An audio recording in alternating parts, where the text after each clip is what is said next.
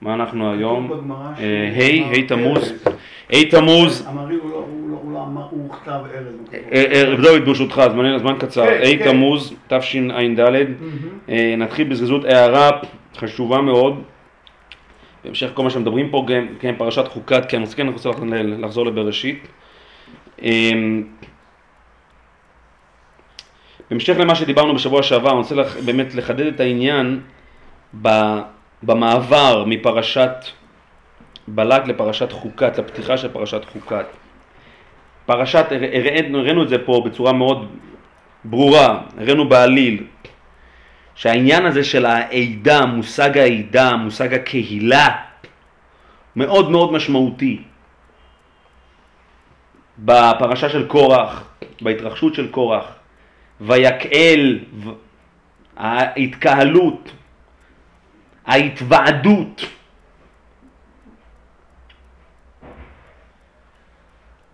כנגד משה, שזה בסופו של דבר חוזר לנקודת ההתחלה, זאת אומרת, ההתקהלות הזאת, ההתוועדות הזאת, בסופו של דבר עניינה ויקח קורח, והתפליג קורח, שזה אנטיתזה לקהילה, אנטיתזה לחיבור, אנטיתזה ללכידות. אגב, יש גם דבר מאוד מעניין בשפה העברית, ש...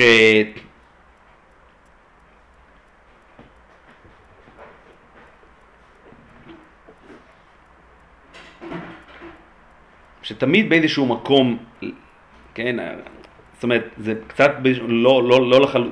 קצת אולי בניגוד למה שאמרתי כאן בשבוע שעבר, דיברנו על העניין של כוח בסופו של דבר מתקהל, אבל הוא בעצם יוצר מחלוקת. שבעצם כשבאים, או בלשון הפסוק, הוא לוקח, הוא מגדיר, הוא פורש. למשל, בעברית יש מילה שנקראת חטיבה, כן, לעשות חטיבה אחת. חטיבה, כן, לכתב משהו, הכוונה ללכד, ללכד אותו, לאגוד אותו. אבל החטיבה, חשבתי על כך שהיא גם, גם קשורה גם לקטיעה, לחטוב עצים. זאת אומרת, כל קטיעה היא בהכרח יוצרת כנגד לכידות שכנגד. אבל זאת ממש הערה בסוגריים, כי בעצם אני באיזשהו מקום מתאים למה, למה להיקהל זה בעצם גם לשון של להיקהל זה מצד אחד ליצור קהל, אבל מצד אחד לחתוך. כנראה שזה עוד יותר... ויקהלו על משה ועל כנראה אהרון. שזה עוד יותר דבר אחד. כי את מה שאני מקצץ, שאתה קורא לזה חוטב בעץ, זה באמת את כל הזרדים ואת כל אלה שמפריעים. עכשיו הוא חטוב, כמו שאומרים, לא חשוב על מה. אה. עכשיו העץ חטוב. כי הורדתי רק את ה... אני לא יודע, מה? חטוב, אני לא יודע אם זה קשור למילה חטוב, איך זה באמת הגיע בשפה העברית. זה בסתומה לחצוב, בסתומה. צריך לעיין. אם אני לא מילה- יודע בכלל מאיפה אם הגיעה זה המילה מילה הזאת. עתיקה, אז מתאים זה לבוא נשמע לי ולטפל מילה- בזה נכון. בספר לא, לא, שלו, לא, לא. אה, פירוש מילות ההיגיון, כן. זה נקרא שם? אה, כן, אמ, אבל... כן. אה, אני לא יודע, האמת שלא חשבתי, אני חושב שזו מילה מאוד חדשה. חטוב. אה, בסדר, אני הסתייגתי, אין לו חינם. חטוב, לחטוב עצים זה, זה לא שהעץ נהיה חטוב, למה לא? העץ הוא חטוב כי חטבו ממנו. מה? אני חושב שהעצים, לא, העצים, העצים, כאלה- העצים שנכתבו הם, הם החטובים. הענף הענף הגדמי שנכתב עצים. הוא החטוב. נראה לי, אני לא יודע. העץ נהיה חטוב גם. כי- כי- שניהם למה הוא עושה את זה החקלאי, כן? למה הוא עושה את זה? חוטב עצים, כי הוא כן, צריך למה עצים. אה, הוא צריך להעסקה, זה חוץ נכון. המים. אה. מרדכי, נכון מכתבים עצים גם כדי שזה חלק מהטיפול בהם. נו ש- בסדר, נו, לא, אז לא, מה? אני- מה זה אני- קשור? גדלים כל מיני... מה זה קשור? אבל לא בגלל זה קוראים לזה לכתוב לא, עצים. ח- חוטב עצים אני חושב שזה פשוט שובר. כמו חטיפה אולי. לא, לא, לא כמו כתיבה, ל- לחטוף, כמו ב- אה, בשיש, לחצוב לשון של לעשות אה, אז שוברים לא, את העצים. תמיד יש לנו, תמיד, לא, תמיד, לא אגב. תמיד. לקיחה לצד אחד, לחטוף, חטא, תמיד שים, יש לנו חטא, חטא ט', או לחטוף, לחטוב, אה, יש לנו לחצוב, כמו זה גם- לחצוב. בדיוק, גם כמו חציבה. גם חציבה היא קשורה לזה. צריך, צריך, צריך לבדוק את זה, אבל יש פה דבר מעניין, ש... ש... איפה חטיבה זה מילה קדמונית? מה? די, יעשו לי כולם חטיבות. מה? מה? מה? כתוב יבוא עצים, כתוב עם ה... עם ה- לא מספיק לך. כתוב עם ההורג בשוגג, כתוב עם ההורג בשוגג, לחטוב עצים. לא לכתוב עצים, לכתוב... אה, אה, שיעשו יעשו לי חטיבה. זה בחז"ל, זה בחז"ל. הוא שאל מקראית, לא מה אתה. עונה לו? אה, בסדר. חז"ל הוא לא שאל מספיק מקראית. הוא שאל מקראית. אה, מקראית הוא שאל, אחרי שהוא אמ, עתיקה, כלפי- בן יהודה עסקינן, כן. האם זה במקרא חטיבה? אה, חציבה. אה, לחצוב, לחצוב להם בעוד שלא חציבה. יחל המים, כן. אה, האם חטיבה, חוטב עצים זה ה... נו, מקשש עצים. רגע, אה, לא? לא, לא, חוטב עצים? כתוב על- חוטב- ההורג בשוגג. עצים ושאבי מים. כן. מי חוטב, מי חוטב עציך ועד שואב מימיך. נכון. טוב, בקיצור, סתם, זה- הערת אגב. בכל מקרה, אנחנו ממש אין לנו האמת של זמן להערות כן, אגב, כן, בקושי יש לנו נכון, להערות. להערות, אה, כן. כן, כן, כן. אז אז כך, במעבר די חד למדי מהעיסוק בעניינה של העידה, והעובדה שבסופו של דבר ההבנה, ובהמשך מה שדיברנו כאן בשבוע שעבר, לעניין של יום הכיפורים, שבסופו של דבר העידה חייבת להצטרף אל מישהו כביכול מחוץ לעידה, אל היחיד, שזה בסופו של דבר הכהן גדול. שיום הכיפורים הוא כולו יום של יחיד, הוא כולו יום של האדם הבודד של הכהן הגדול. שבעצם הוא בעצם זה שמבצע את כל העבודות כולן. פרשה שלאחר מכן, פרשת חוקת, פותחת בעצם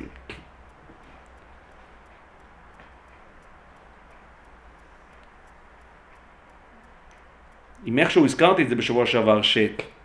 ש... שהערעור של קורח, שהעמדה של קורח, הגישה של קורח, כביכול היה לה איזשהם ידיים ורגליים, איזושהי אחיזה של אמת ביחס למה שנקרא לוחות ראשונות. בלוחות שניות זה בוודאי שונה לחלוטין, כי כל, ה... כל המקדש מתחדש מהלוחות שניות. אז בפרשה, בפרשת חוקת בעצם, דיברנו על כך בשנים עברו, אני לא יודע מי שזוכר, שבעצם העניין הזה של ה... הפרשה בעצם מדברת על מצב של, היא פותחת בעצם עם כבר האמצעי לתיקון, עם האמצעי לטהרה, היא לא אומרת אם, אם יטמא אדם ככה וככה, אה או אז. ולא רק זה, כאילו, זאת חוקת התורה, אשר צבא השם, דבר בני ישראל ויקחו אליך פרה אדומה וכולי וכולי, בשביל מה צריך את הפרה האדומה? לכאורה פרה אדומה זה בסך הכל איכי תמצא של טהרה. זה הדרך להיטהר. וכל העניין הזה, של בעצם, שה, ה, ה, ה, בעצם עניינה של, של הפרה האדומה, זה כלי, זה אמצעי לטהרה, הוא מופיע כביכול כבדרך אגב. רק בפסוק י"א, עשרה פסוקים לאחר, עשרה פסוקים לאחר שאנחנו מדברים על כל עניין, על כל עניין הפרה האדומה, או אז, אומר הפסוק, אומרת התורה, הנוגע באמת לכל נפש אדם וטמא שבעת ימים, הוא יתחטא בו ביום השלישי. הפרשה הייתה צריכה לפתוח, וכי יטמא אדם למת וטמא שבעת ימים, הוא יתחטא, ואז יתחטא ביום השלישי וכולי וכולי, ואז לספר את כל העניין של של, של הפרה האדומה, וביתר שאת, בפסוק י"ג, אומרת התורה, כל, הת, כל הנוגע בנפש אדם אשר ימות, ולא יתחטא את, את משכן השם טימא. מה פתאום את משכן השם טימא? אומר רש"י את, מש, את משכן השם טימא, אם נכנס לעזרה אפילו בטבילה בלא הזעת שלישית ושביעי, אם נכנס, מה זה אם נכנס? כל הנוגע באמת בנפש האדם אשר ימות ולא יתחטא, ונכנס, למק... ל... ל... ונכנס למקדש ונכנס לעזרה, אז את, מש... את... את... את מקדש השם טימא. האמת שהרחבתי על כך, אני שמעתי את זה, הרחבתי על כך לפני שנתיים בצורה ארוכה מאוד, מי שירצה אני אשלח לו את ההקלטה. לכן אני, אני אומר זאת רק בהקשר, בהקשר דידן. וההערות האלה הן הערות בסיסיות, בסיסיות ביותר בהבנה של מהות עניין פרה אדומה, הבנה בסיסית בעניין של מהו, מהי טומאה וטהרה, וממילא מהו המקדש. העובדה, המקדש תובע את האפשרות לטהרה. זאת אומרת, הנוכחות של המקדש מאפשרת את האפשרות לטהרה. את האפשרות שהאדם גואל את עצמו מן המוות. זה בעצם הסימביוזה, הקשר העמוק שבין נוכחות המקדש שמאפשרת נוכחות פרה אדומה והיעדרותו של המקדש שבעצם לא מאפשרת נוכחות פרה אדומה. זה חלק מהוואקום של המקדש, מההיעדרות של המקדש. כשיש פרה אדומה, אז מלכתחילה כשאדם נטמע, הוא נטמע עם אפשרות לטהרה. זה כביכול סוג של טומאה אחרת. היום אנחנו טמאי מתים גם אם לא, נג... גם אם לא נטמנו במתים, כי אין לנו פרה אדומה. זה בעצם הרעיון העמוק שהיום אנחנו טמאי מתים. אתה לא צריך להיות, אתה במצב שאין לך אפשרות לטהרה. לא, מה שהופך את המוות... בסדר, אבל אין מצב כזה, זה ברור שאין מצב כזה. זה מיני ובי, זה לא רק שאין מצב טכני כזה, זה, זה, זה מצב קיומי כזה. במובן העמוק של המילה. הבשורה של המקדש היא האפשרות לטהרה, והאפשרות להתחבר, והאפשרות להזדקק אל העצם החיים, אל עצם החיים. והרחבנו על כך בשיעורים קודמים בהקשר של איסור ההיטמעות של הכהן כמובן. ולכן זה לא אם נכנס למקדש. כל הנוגע בנפש אדם אשר ימות ולא יתחטא את משכן השם טימא הכוונה זה אנטיתזה אל המקדש. זה אנטיתזה אל, מ- זה אנטיתזה אל המקדש. חיים ומוות. ולכן זה לא אם נכנס, זה לא אם נכנס, אלא הוא נמצא במצב שהוא אנטי מקדשי. הוא במצב שהוא אנטיתזה אל המקדש ולכן הוא חייב בסופו של דבר להיטהר. אבל מה שאני בעצם רוצה לומר פה, וזה ההמשך, ההמשך הוא- וזה ההמשך מאוד מאוד משמעותי. אז אני אקרא עוד פעם את, הפס, את, הפ- את הפס, הפסוק שקראתי עכשיו, פסוק י"ג. כל הנוגע בין, באמת בנפש אדם אשר ימות, ולא יתחטא את משכן השם טימא, ונכרתה הנפש ההיא מישראל, כי מי נידה לא זרק עליו טמא יהיה עוד טומאתו בו.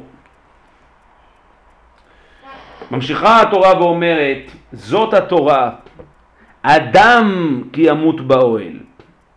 כל הבא אל האוהל וכל אשר באוהל יטמע שבעת ימים. וכאן מספרים פה משהו שהוא לכאורה לא קשור למה שדיברנו עד עכשיו. טומאת אוהל זה סיפור חדש לגמרי. אין לזה קשר לפרה אדומה. מה הקשר בין טומאת האוהל, שהלכה חדשה, שהיא הלכה מחודשת, דרמטית מאוד, טומאת אוהל, מה היא קשורה לעניין של פרה אדומה? לגמרי? אתה רוצה עכשיו לספר הלכות טומאה, תספר הלכות טומאה, הרי הפרשה כאן לא באה לספר הלכות טומאה, היא באה לספר הלכות התארות. האופן שבו האדם מתאר מטומאת מת. ואדרבה, הפרשה אפילו לא פותחת, וכי אדם נטמע ככה וככה. פרשה נשמע, פותחת ואומרת זאת חוקת התורה אשר ציווה השם לאמור דבר בני ישראל ויקחו אליך פרה אדומה תמומה אשר אין בה מום וכולי וכולי. מה הקשר בין ההלכה הזאת של אופן ההתארות מן הטומאה על ידי פרה אדומה לבין העובדה שהמת מטמא בטומאת אוהל. מה זה קשור בכלל? וזה לא שיש צורך ל... זה לא שמזים מהפרה האדומה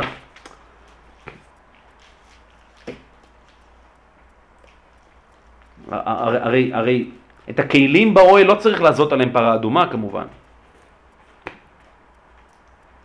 זה לא קשור אל הפרה האדומה. מה? מחלוקת, מה? מחלוקת, אה, מה? יש לך הלכה שכלים שנמצאים באמת כמו עומק. נו. אה, שהרמב"ן אומר שמה, שאין צורך, שזה לא, אין צורך בעזר.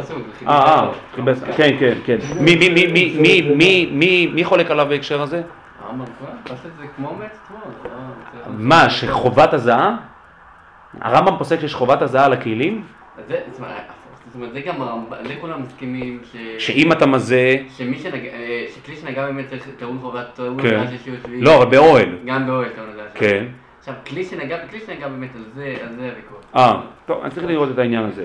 בכל מקרה זה ודאי לא קשור להלכה של הפרה האדומה, זה מלכות... ואז התורה אומרת, זאת התורה. זאת התורה, אדם כי ימות באוהל, כל הבא אל האוהל, וכל אשר באוהל יטמע שבעת ימים. וכל כלי פתוח, אשר אין עליו צמיד וכולי וכולי.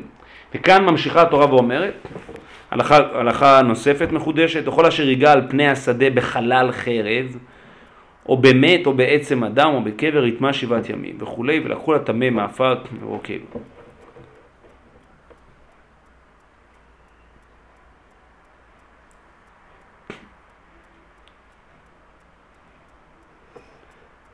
בכל מקרה,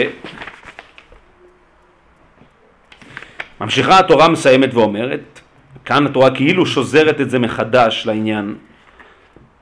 ואיש אשר יטמע ולא יתחטא ונכרתה הנפש ההיא מתוך הקהל שוב כי את מקדש השם טימא. שוב כאילו את מקדש השם טימא פשיטא שאת מקדש השם טימא. לא כתוב ונכנס למקדש. מי נידה לו זרק עליו טמא הוא והייתה להם מחוקת עולם ומזה מן העינדה וכולי טוב אז, אז, אז, אז האמת שחז"ל כאילו מקשרים את זה. זאת התורה אדם כי ימות באוהל. זאת התורה אדם כי ימות באוהל אמר יש לקיש אין התורה מתקיימת אלא במי שממית עצמו עליה. זה גם איזושהי דרישה שנשמעת איזשהו וורד חסידי כזה. אין התורה מתקיימת אלא, אלא ממי שממית עצמו עליה. בקיצור מה שאני רוצה לומר שבעצם, וזה הקשר העמוק שבין העניין של טומאת אוהל לבין העניין של פרה אדומה.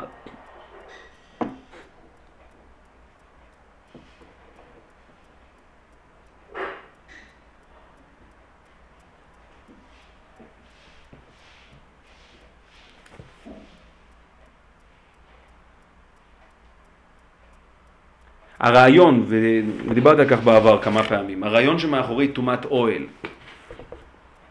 הוא האופן שבו האדם הופך בעצם להיות נקודת ההשפעה, נקודת ההתייחסות. האדם הופך להיות נקודת ההתייחסות, הדברים מתייחסים אל האדם. האדם הוא בעצם נקודת ההתייחסות. האדם הוא הנקודה שממנה הדברים מקבלים ושואבים את המשמעות שלהם. כמו שאחד אחר, אמנם לא בסדר, אמר האדם הוא מידת הכל. נכון מאוד. אז האדם הופך להיות זה שבעצם מעניק משמעות אל הדברים, וממנו בעצם הנגזרת ההווייתית של הדברים שסביבו. מבחינה הווייתית, הדברים שסביבו שואבים את משמעותם, את אמיתות משמעותן ממנו, הוא בעצם נקודת המוצא. העובדה שהאדם מטמא, עצם העובדה שהאדם מטמא בעובדה שהוא מת,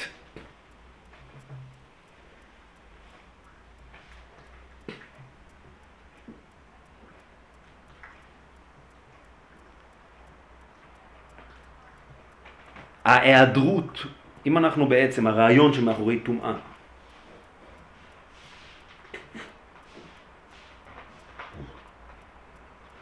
אם האדם הוא נקודת ההתייחסות של המציאות שסביבו, כשהאדם נמצא במצב של אי הימצאות, החסר, ההיעדר, הוואקום שבנוכחות של האדם, האדם נוכח בצורה של היעדר.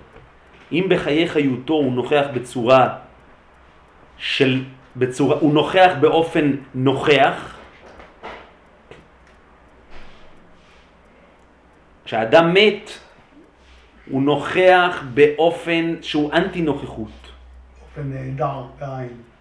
הוא, הוא מנכיח את הנפ, הנפקדות שלו נוכחת, ההיעדרות שלו נוכחת. ההיעדרות שלו. אוקיי. Okay. כשהוא מת, כשהוא מת, כשהאדם שוכב כמת בתוך חלל מסוים, הוא נוכח כ...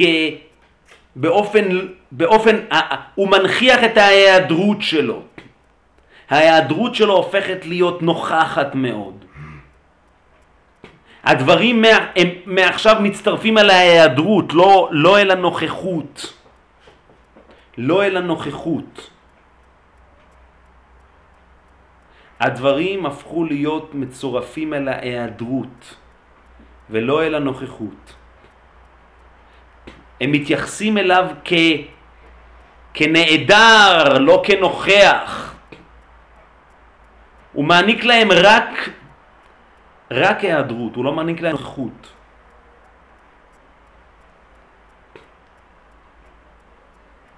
וזאת בעצם בשורה של האדם היחיד. האדם היחיד, מכיוון שאין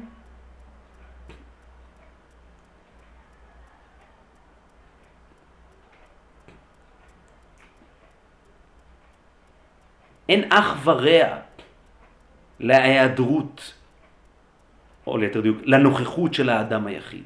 היא נוכחות חד פעמית. היא נוכחות חביב אדם שנברא יחידי, וזה נאמר על רציחה. תוצרת מה שהוא השאיר.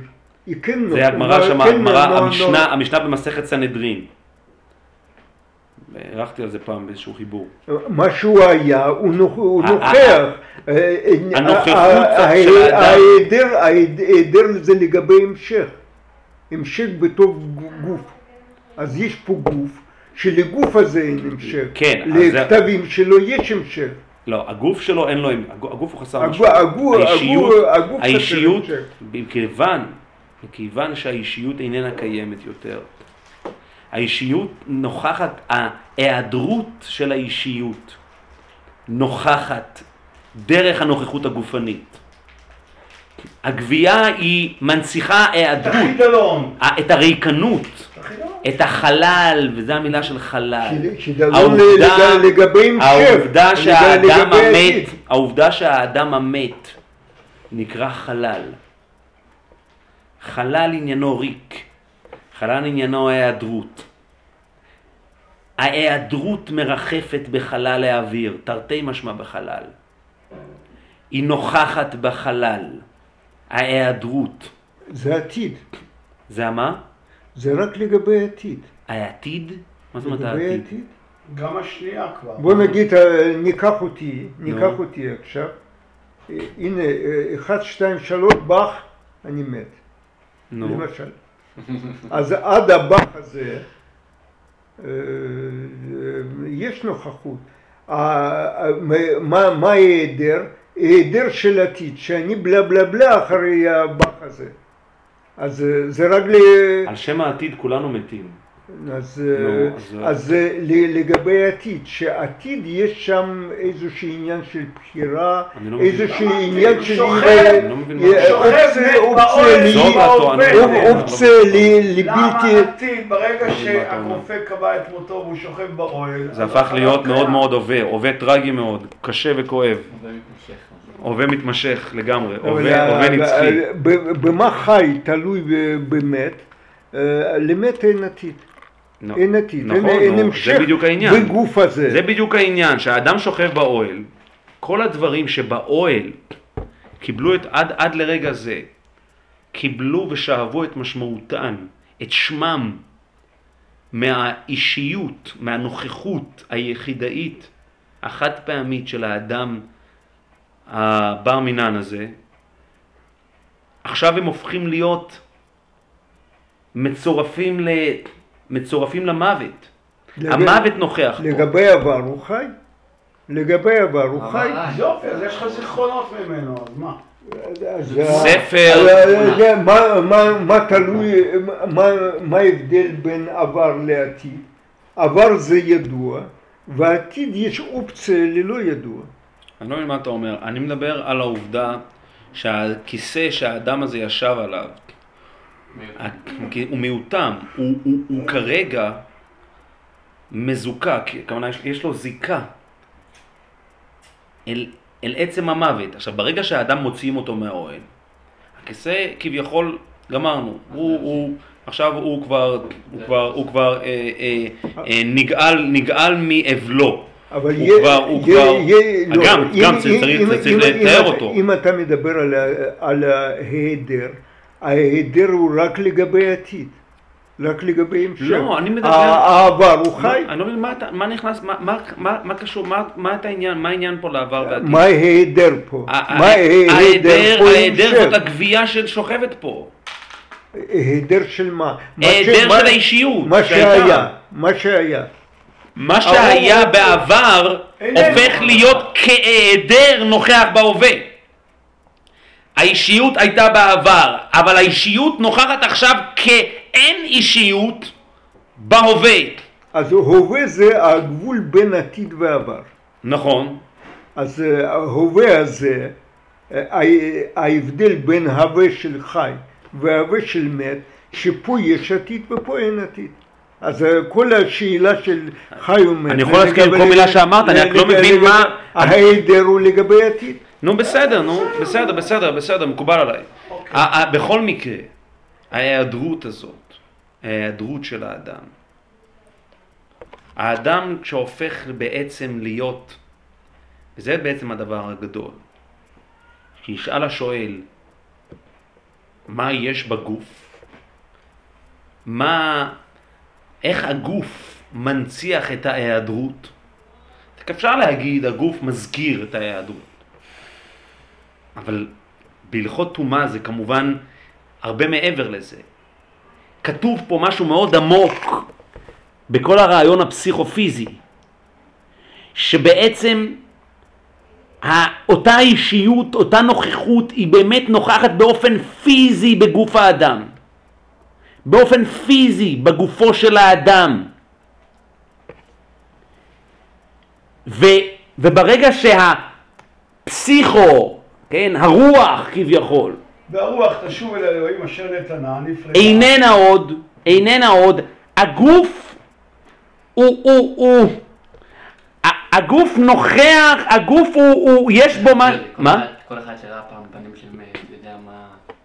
הוא יודע, הוא לא חייב, הוא לא מצליח לקלוט את זה, בלתי נתפס, בדיוק, זה זה לא הפנים, אבסורד, זה לא. אבסורד פני המת. פני המת זה מצב אבסורדי. זה מצב אבסורדי. כי, כי בדיוק כמו שאתה אומר, כי, כי בהמשך למה שדיברנו פה חודשים ארוכים על האור, על האור והאור, הפני המת שעד לפני רגע הם קרנו מאור, הפכו להיות אור, ואיפה בדיוק עובר הגבול? אתה אומר דבר עצום, פני המת הם דבר אבסורדי, זה בלתי נתפס פני מת, עיני המת, עיני המת. המעצם את המת, מה? מעצם, משה רבינו שמה? לא נס שכחה. ולא נס לחוק אפילו אחרי מותו. נכון, נכון, מעניין, נכון, נכון, נכון, נכון, נכון, זה להפוק נכון, כולנו. נכון, נכון. זה דבר אבסורדי פני המת, דבר אבסורדי. זו נוכחות, הכי נוכחות של אי נוכחות.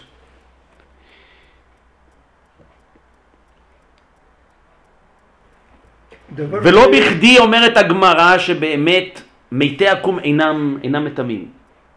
וכל הרעיון של אין- אין- אינם מטמאים באוהל. הנוכחות הזאת, הבשורת היחידאיות הזו, היא באמת בשורה יחידאית, מסוימת, פרטיקולרית של, ה, של האדם ה, ה, ה, הישראלי. הרעיון, כן, מה שכתוב, מה שהגמרא אומרת בהמשך למה שדיברנו, על מי שמשכח תורתו מחמת אונסו, הוא שברי לוחס. הנח לו, אה, כי הוא כשברי לוחס. כי, וזה, האמת שאת הלשון הזו לא ציטטתי במדויק, הלשון הוא, הלשון הוא, אני יודע, הלשון הוא לוחות ושברי לוחות מונחים בארון. בהמשך אגב למה שדיברנו על דרידה ועל ההדהוד של הכל. שהלוחות ושברי לוחות, זאת אומרת הלוחות שואבים את משמעותם מהשברי לוחות, זאת אומרת הם מונחים ביחד, זה לא סתם עכשיו מזכירים לנו את כל אוסף המוצגים שנמצאים שם, שלנו. כן, מה נמצא שם, אלא לוחות ושברי לוחות מונחים בארון. והמקבילה של הלוחות ושברי לוחות זה המשכח תורתו מחמת אונסו, וזאת הבשורה הגדולה של הלוחות השניות. שכביכול השברי לוחות של הלוחות הראשונות זה האדם בעצמו, או הלוחות עצמם, הפיזי. אז זאת התורה אדם כי ימות באוהל. אין התורה מתקיימת אלא במי שממית עצמו עליה. דהיינו מקדיש את עצמו גופנית. ואז הוא בעצמו הופך להיות מה שנקרא גופו תורה. הוא עצמו הופך להיות, הלוחות זה בעצם בלוחות שניות. לוחות שניות נמצאים אצל היחיד. הם שואבות, אה, נקודת המוצא היא האדם בעצמו, היחיד בעצמו. שוב משהו שדיברנו והערכנו וחשוב אבל אולי לחדד איזושהי נקודה משמעותית מאוד בהבנה של כל פרשת כי תישא כמעט.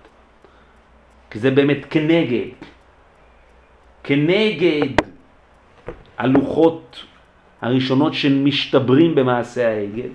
אז משה רבינו עולה, האמת שזה כבר עוד מעט אקטואלי מאוד, 17 בתמוז. אז משה רבינו עולה לקבל את הלוחות השניות, ואז קורה לכאורה דבר, הוא מבקש מחילה וכולי, הקדוש ברוך הוא מוחל. אבל אז הוא מבקש, הרי נינה את כבודך, וזה נראה סיפור שאין לו שום קשר. משה רבינו מבקש התגלות. אומר לו, כי לא יראני אדם וחי וכולי, ואז הוא אומר לו, ודיברנו והערכנו, כי ראית את, פנ... את אחוריי פניי לא יראו, אני אעביר כל כבודי על כל פניך, קראתי בשם וכולי וכולי. ואז הוא, הנה לך מקום איתי, הנה לך מקום איתי, וניצבת על הצור, והיה בעבור כבודי, וכולי. זה, זה לכאורה סיפור של משה רבינו אישי. משה רבינו דוחף את זה. לתוך ההשתלשלות שהיא השתלשלות של כל העם היהודי. מה, מה, מה, מה זה נכנס שם? משה רבינו מקבל את, ה... צריך לקבל את הלוחות הראשונות, את השניות, כיחיד מוחלט. זה לוחות של יחיד, זה לוחות של משה. הוא, הוא באיזשהו מקום חייב להגיע לפסגת מעמדו כיחיד. בשביל... והיה לו זה כמעמד הר סיני אבן עזרא. נכון מאוד. בשביל להיות הכלי הטרנספורמטי להעברת והנחלת הלוחות השניות. פסולך. פסולך, יפה מאוד. פסולך. ואז, זאת אומרת, משה רבינו כיחיד בא ואומר, ואם אין מכני מספרך אשר כתבת. וזה לא בכדי, והקדוש ברוך הוא בהתחלה אומר לו, ערף ממני ואשמידם ואעשה אותך לגוי גדול. אעשה אותך. אתה כיחיד האלטרנטיבה. אבל משה רבינו הופך את עצמו לאלטרנטיבה טרנספורמטית של ואם אין מכני מספרך וכחלק בלתי נפרד מההשתלשלות והטרנספורמציה העדכנית הנוכחית של הנחלת הלוחות השניות משה רבינו מזקיק את עצמו, מביא את עצמו, מכשיר את עצמו, מעלה את עצמו לפסגת השגתו כיחיד בודד, כאיש אחד בודד, כאיש אחד של יום הכיפורים. יום הכיפורים, כיום של יחיד, כיום של היחיד, הלוחות מתגלות ביום של היחיד. סולובייצ'יק רומז לזה. בסוד הייחוד והיחד. במה דודך מדוד? שהוא מדבר שם על משה רבינו. מי? הרב סולובייצ'יק. איפה? איש האמונה? לא באיש האמונה, זה בתור איש ההלכה, בסוד הייחוד והיחד. אה, אה, אה. במה דודך מדוד? במאמר שנכתב על יום הכיפורים, כחלק ממאמר לזכרו של דודו, הרב מבריסק. הבנתי, זה בהספד של הבריסקר, לא בהספד על הבריסקר. זה במאמר בתוך איש ההלכה, שנקרא מה דודך מדוד. לא אוקיי. שכידוע, כידוע, הרב מבריסק נפטר בליל יום הכיפורים. י"ט או חוף, חוף כנראה. מה חוף? תש"כ. אה, טוב, תש"כ. הוא נפטר בליל י' תשרי, תש"כ. אז, אז זה הרעיון שם, על היחיד, הוא מדבר על היחידאיות של משה רבינו, על מקומו ומעמדו כיחיד וכהתגלות שלו כיחיד. הוא, הוא, הוא, אני חושב שאני מדבר כאן דיבורים קצת יותר חד מההקשר הזה. הוא מדבר על יום הכיפורים, יומו של היחיד.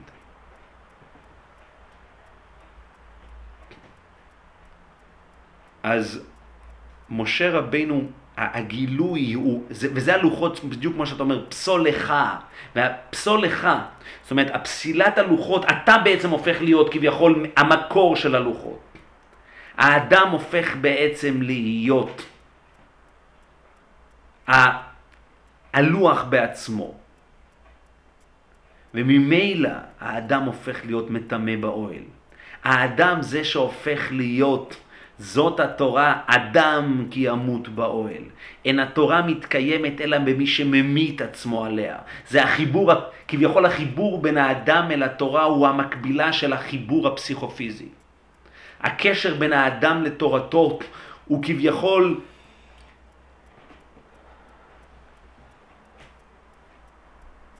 הוא כביכול המקבילה של הזיקה הפסיכופיזית. ככה האדם מטמא. אז אם שאלנו, וככה האדם, ובעצם הרעיון הוא... תחזור על זה, זה יסוד גדול. בלי אב לא תגיד את זה ברור, מה שמעתי פה, דבר חידוש עצום. הקשר בין האדם... הקשר בין האדם... והאדם היא כאילו ה... הקשר בין האדם לבין ההשגה התורנית. זאת אומרת, האדם בעצם הופך להיות... הופך בעצם להיות נקודת המוצא, הפלטפורמה, הפלטפורמה של ההתגלות, המצע של ההתגלות.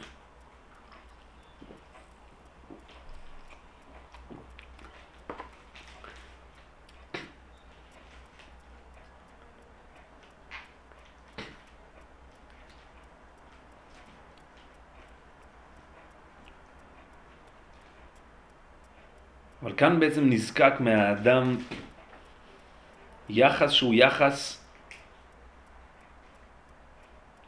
של התבטלות מוחלטת.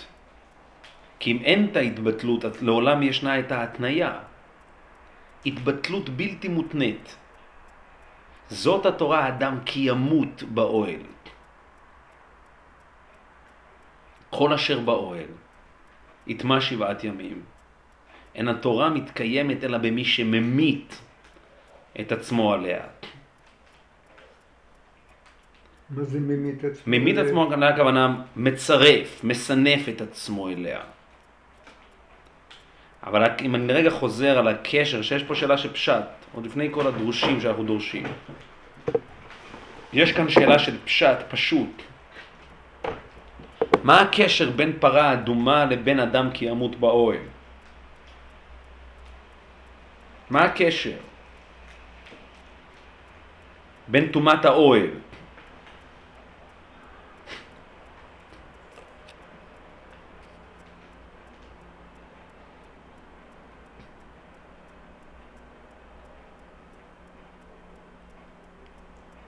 אז דיברנו על כך שבעצם האדם, דיברנו על העניין הזה של יום הכיפורים, שיום הכיפורים הוא בעצם היום שמגדיר, שמכונן, שמסדיר את מערכת היחסים בין האדם כישות עצמאית, כאדם שממנו טוב לדע, ממנו.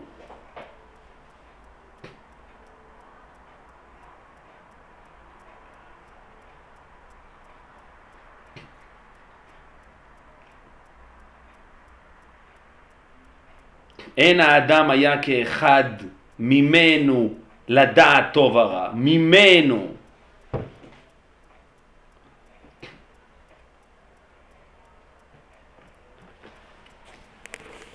לבין העובדה שהאדם הוא על חטא שחטאנו לפניך, שבסופו של דבר האדם לא פועל מול עצמו. המקדש הוא בעצם האופן שבו האדם מצרף את, ה, את הטריטוריה העצמאית, האוטונומית שלו, והופך אותה לאטרונומית, לתלותית. במקדש האדם הוא תלותי לגמרי. בבית אלוהים נהלך ברגש את פני האדון השם. במקדש הקדוש ברוך הוא הוא האדון. במקדש זה כבר, במקדש, דיברנו על כך שבמקדש הטוב והרע והחיים והמוות חד הם. שזה בעצם העניין של יום הכיפורים. שאדם מזדכה על חייו, בעצם האדם מצרף את הטוב והרע אל החיים והמוות, עם שני השעירים. שעיר אחד להשם שהוא כולו חיים, ושעיר אחד לעזאזל שנושא את החטאים שהוא כולו מוות.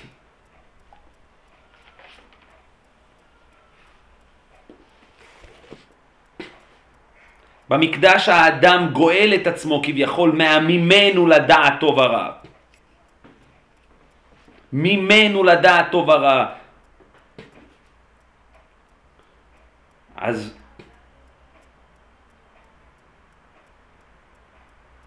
האפשרות, האפשרות של האדם לגאול את עצמו מן המוות הופכת אותו ליצור תלותי. הוא תלוי במקדש. החיים שלו, יש לו את האפשרות, יש לו את הזכות, יש לו את האפשרות שלא להיות תפוס במקום של המוות שלו, להצטרף לעץ החיים. את האפשרות להיטהר. האפשרות להיטהר היא כביכול באיזשהו מקום לחיות חיים שאין בהם מוות. חיים של טהרה, חיים שאין להם בהם מוות. הכהן גדול הוא בכלל, הוא אדם שאין לו בכלל בחיים שלו מוות. שום שיג ושיח עם המוות. זאת אומרת, הוא באמת, זה לא רק, ההלכה היא כמובן, היא רק המכשיר, היא רק הכלי, היא רק האיך תמצא, בשביל לחיות חיים שאין בהם, אין בהם, אין בהם טרגיות. זה יפה, זה יפה. ולכן אגב, משהו, מה? משהו יצא יפה. יצא משהו יפה. למה מתו אלה ה- אותם כהנים גדולים שלא היו ז- זכאים את זה, אומרת, שלא היו מתאימים ל... לזה. שה... מה כתוב? לא, זה היו פשוט מה- ברמה, מה- מה אה, הסיבה שהם רמת מתו? התודעה שאין שם. מוות. לא היו ברמה כזאת מה של הסיבה תודעה. הרי נתנו כסף, זה היה שם... לא, מה זאת אומרת, נכנסו כי- יש בהם פגם. נכון, כי יש בהם פגם. לא, אבל מה כתוב בסיבה שהם מתו? לא כתוב מה, כתוב שיש בהם פגם. כי הם היו בלוף, הם היו בלוף. נכון, סתם שיש בהם פגם. אבל משהו אחר, אני חשבתי מה- על... מה זה גם, גם- גם מצד הזה, ברמה תודעתית. אני מבין, אני מבין, אבל זה, לא כתוב, זה, זה, זה פירוש שלך, זה לא, זה לא שכתוב שם, אני מבין מה שאתה אומר. לא, אני חשבתי משהו אחר, על העניין הזה של הרוצח, חשבתי. בשגגה כמובן, חשבתי על זה הרגע, כן. שהוא בורח לעיר מקלט ונמצא שם עד מות הכהן הגדול, שכביכול אין באמת אפשרות, גם משהו שהערכתי עליו באותו מאמר, אין באמת הלא אפשרות של תיקון למישהו שיצר כזה סוג של ואקום, כזה סוג של היעדרות שחרוטה על שמו. רוצח, זה כמו שהרמב"ם מעריך על כך, בכמה וכמה מקומות. אין עוד עבירה כמו רציחה. מבחינת המעוות לא יוכל לתקון וחיסרון לא יוכל להימנות. מבחינת החיסרון לא יוכל להימנות. אין אח ורע לשום דבר כמו רציחה. שזה ממש תלוי לו על ידיו, ממש תלוי לו על ידיו. ואין לו אפשרות קיום בכלל, ונדבר על זה אולי כשנ- כשנלמד את העניין של קין והבל. דמי אחיך זורקים אליי מן האדמה.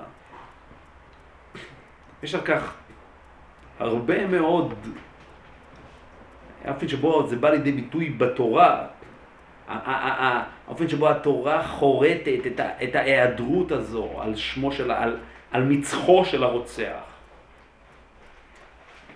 הדרך היחידה כביכול לחזור ולהיות בכלל, להיות, נוח, להיות להיות נמצא כשיש כזאת היעדרות על שמך. כשאתה נמצא במצב שהוא כזה, כזה בלתי אפשרי מבחינה מוסרית. המוות, רבי ינקב, המוות של הכהן גדול הוא סוג של פאזה חדשה, סוג של תקופה חדשה. מכיוון שהכהן גדול, כשהוא חי, הוא חי לנצח. כשהכהן גדול, כשהכהן גדול חי, הוא חי חיים נצחיים. הוא חי חיים נצחיים זמניים. כי אין לו שום שיג ושיח עם המוות. הכהן גדול מצווה לחיות בפנטזיה של נצח. ככהן גדול. הוא חי בפנטזיה של הנצח.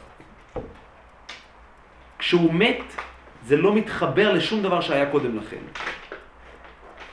זה כביכול אמור להיות הפתעה מוחלטת שהכהן מת. הפתעה לא במובן החדשותי, יכול להיות שהיה חולה. זה נקטע החיים הללו שהיו עד עכשיו, שהכהן גדול בעצם היה החיבור אליהם, נקט... נגמר עידן, נגמרה תקופה, מתחיל עכשיו חיבור חדש של החיים. מתחיל עכשיו חיבור חדש של החיים. האופן שבו הכהן גדול הוא בעצם הנציג, החי ביותר ביקום. הנציג של האנושות כביכול, החיה. בא ממך מקור חיים, באורך נראה אור. אור.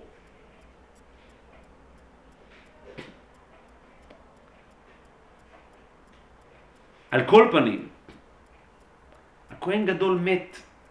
זה משהו שהחיים הללו נעצרו, זהו. המת ההוא היה שייך לחיים ההם, הוא לא היה שייך לחיים הנוכחיים.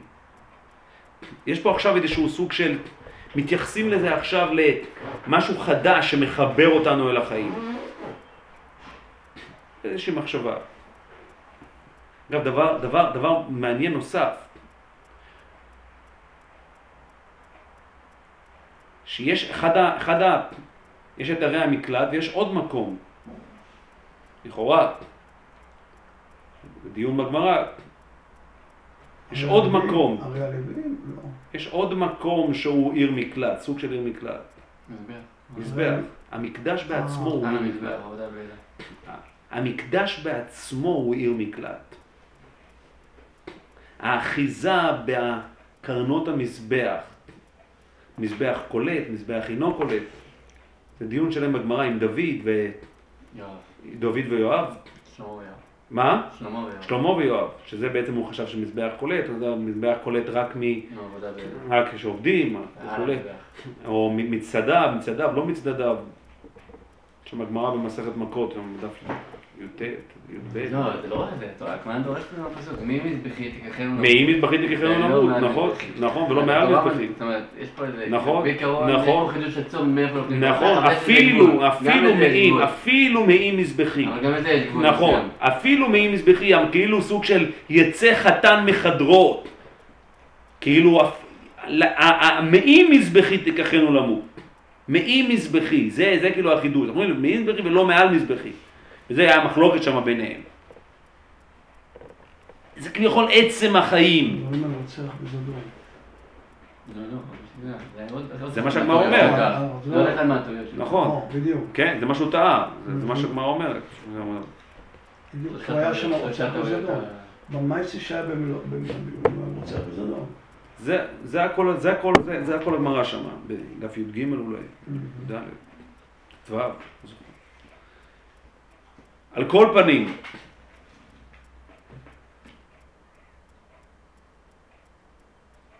זאת התורה, אדם כי ימות באוהל, כל אשר באוהל יטמע שבעת ימים. כביכול האדם הוא מקור החיים של סביבתו, וזה דבר מאוד מאוד משמעותי. כי זה בעצם מגדיר מחדש, העובדה שהאדם הוא מקור לסביבה, בוא נאמר ככה, למציאות. למציאות ישנם שני, במצב של, ה, של, של המקדש על מכונו כמובן, יש למציאות שני מקורות השפעה. שני מקורות, שני מקורות השראה שמעניקים למציאות הזאת את המשמעות, את התוכן, את הפשר, את האמת הקיומית. זה המקדש והאדם. האדם והמקדש. האדם, כשהאדם מת, כשהאדם מת,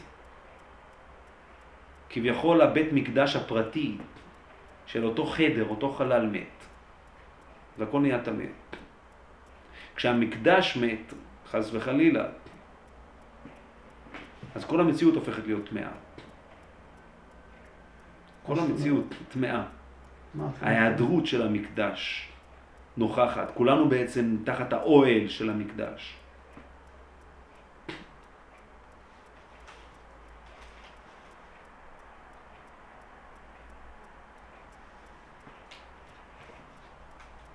האדם מת, אז כל אשר באוהל יטמע שבעת ימים, כי, כי האדם הוא מקור ההשפעה. עכשיו, אבל האדם בעצמו שואב את משמעותו מהמקדש. דרך האפשר... דרך... החיים, האדם, החיים, החיים. דרך כביכול הפרה האדומה. הטהרה, החיים. דרך האפשרות לטהרה. כן. זאת אומרת, יש כאן בעצם שתי... שני... שני... מילה סימביוזה ביניהם. תלותיות, נכון. ויש כאן באמת איזשהו סוג של... עכשיו, מה קורה באמת כשהמקדש מת? כשהמקדש מת, רק האדם נהפך להיות, נהפך להיות כביכול האוטוריטה הבלעדית. האוטוריטה הבלעדית, אבל האדם הוא טמא מת. האדם בעצמו טמא מת. כי אין לו פרה אדומה. אז מה שקורה כשהמקדש מת, זה שהאדם נשאר כשהאדם נשאר מקור כאוטוריטה. כשהאדם נהפך לאוטוריטה בלעדית, טמאה! טמאה. זאת אומרת, דווקא העובדה שהוא טמא, שאין לו את הסימביוזה אל החיים דרך הפרה האדומה, מעניקה לו את האפשרות להיות האוטוריטה הבלעדית, להיות מקור ההשראה היחיד של הסביבה שלו. הוא נהפך להיות במובן מסוים הרבה יותר מאן דאומר, הרבה יותר ריבון. הוא כביכול נהפך להיות הריבון הבלעדי.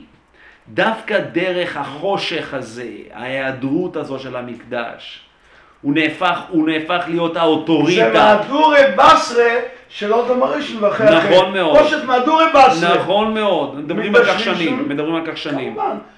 נכון, נכון, נכון. מה? הוא שני. נכון, ולוחות שניות, כן, נכון, בוודאי. בוודאי, נכון. בוודאי. נכון. הוא נהפך- הוא. נהפך להיות, הוא. נהפך להיות, דווקא דרך החושך הזה, הוא נהפך להיות האוטוריטה של תלמוד בבל. דווקא דרך, דווקא דרך המקום ההוא של הבקעה הזאת. כי אין לו כבר את האפשרות לחיים. הוא בא אבל כאדם טמא. כאדם טמא אבל ריבון. כשאדם מת, סליחה, כשה, כשהמקדש מת אז הוא, טמא. כשהוא מת אז הסביבה שלו טמאה. כמובן, אז אדם כי ימות באוהל, אותו אדם שהוא מקור ההשפעה, זאת המקבילה, זאת בעצם המקבילה של אין התורה מתקיימת, אלא במי שממית את עצמו עליה.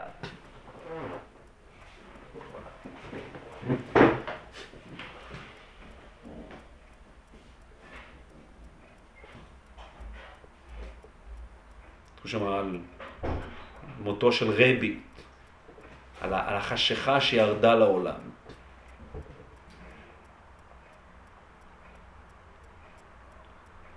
על האספקלריה המהירה הזאת, על, ה, על, ה, על, ה, על האור הזה, נקודת ההשפעה.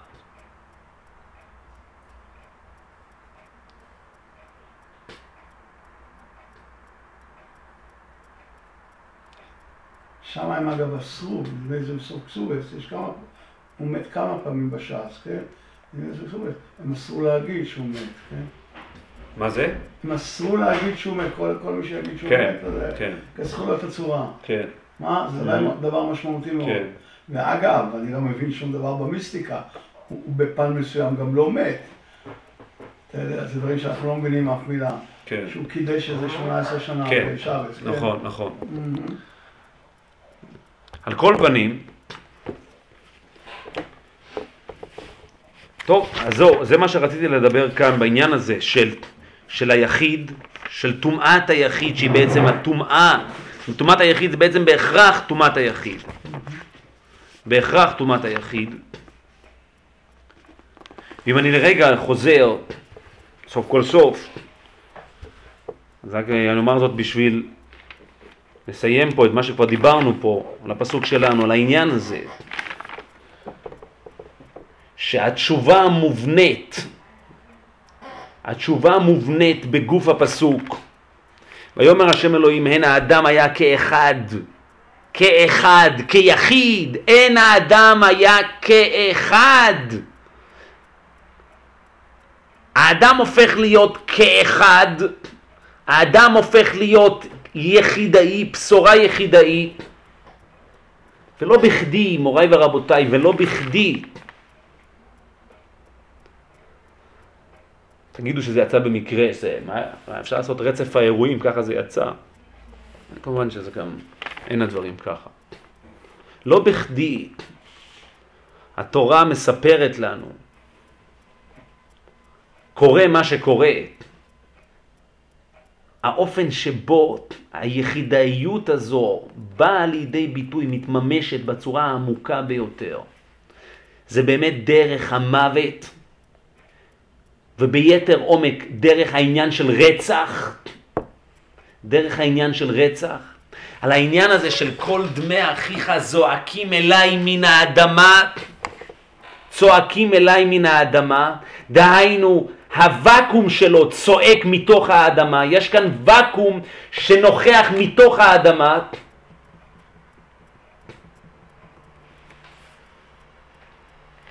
אז אין האדם היה כאחד, מעתה האדם כאחד.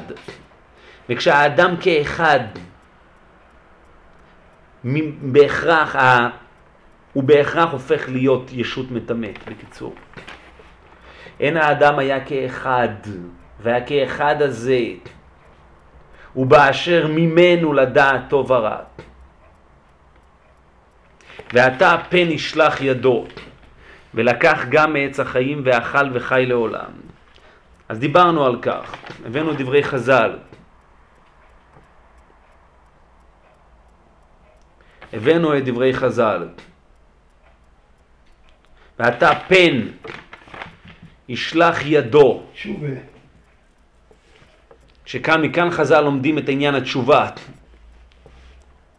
אתה רוצה להביא? אוקיי. ולקח גם מעץ החיים, אתה יכול להביא מהר אבל, אני אה, אביא. אה, אה, אני אביא יותר מהר. מדרש. אה, כן. אה, הוא מצא את הבלית הזה, כן.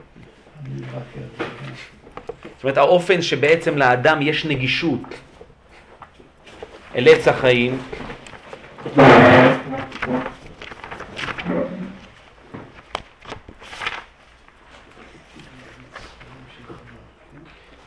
ועתה פן ישלח ידו, רב, אמר, רב, אמר רב אבא בר כהנא, ועתה פן ישלח ידו, מלמד שפתח לו הקדוש ברוך הוא פתח של תשובה. פתח של תשובה הכוונה יש לו דרך לחלץ את עצמו, לגאול את עצמו מהיחידאיות הריבונית העצמאית שלו, לחלץ, לגאול את עצמו מהאוטונומיה של עצמו. פתח של תשובה, ועתה, אין ועתה אלא תשובה, והרחבנו ודיברנו על כך, על הנוכחות עכשיו, העובדה שהמציאות של החיים היא בהכרח הווית, והמציאות של המוות היא בהכרח, כמו שאמרת מקודם, אתה נכון, עבר ועתיד, אין בכלל הווה, ועתה, יש מושג של ועתה, דיברנו על כך שיום הכיפורים זה עניין של ואתה, שאין לה, היום הזה הוא לא מתכתב, אין לו עבר ואין לו עתיד, הוא כולו סוג של הווה. ואתה ישראל מה השם שואל ואומר, והוא אומר פן ואין פן אין עליו, טוב. אמר הקדוש ברוך הוא, ישלח ידו ואכל גם מעץ החיים, את מה? את, את, את מה? ואם אוכל הוא חי לעולם. לפיכך וישלחהו השם מגן עדן, כיוון ששלחו התחיל, התחיל מקונן עליו, ואמר אין האדם היה כאחד ממנו. זאת אומרת הוא מקונן עליו שהוא נהפך להיות עזוב, יחידאי. זה מאוד מזכיר את הלשון של האיכה. איכה היקה, היקה.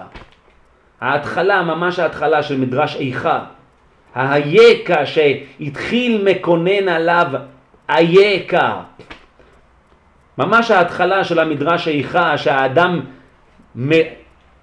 האדם מגורש מגן העדן והאדם מגורש מן המקדש והקדוש ברוך הוא מקונן איכה ישבה בדד כי האדם יושב בדד כי אין האדם היה כאחד. והאדם שהוא כאחד הוא בהכרח יושב בדד. הוא בהכרח יושב בדד, נגזרת עליו הבדידות. הוא יושב בדד כי ממנו לדעת טוב ורע.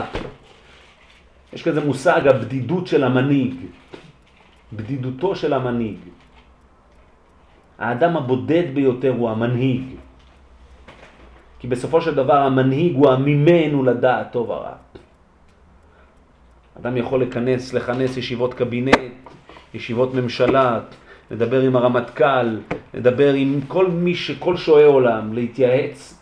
בסופו של דבר, ברגע שהממנו לדעת טוב ורע, אין אף אחד שיוכל לגאול אותו, אין אף אחד שיוכל למלט אותו מהבדידות המזהרת הזאת. הוא יישב, הוא יתייעץ עם הרמטכ"ל, הוא יתייעץ עם שר הביטחון, הוא יתייעץ עם כל מי שסביבו, עם. כולם עם, עם, עם, עם שרה ושרה וכל משטרה שאנחנו רק לא רוצים, כולם בסופו של דבר יגידו לו, יטפחו לו על השכם, יעודדו אותו, ייתנו לו עצות, גיבן עצס, כולם יודעים.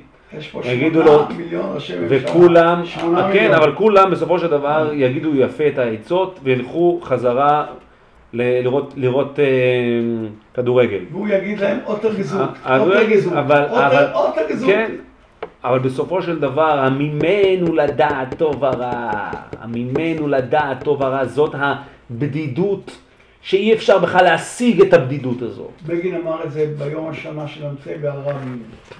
ב-77, באנטבה היה 76.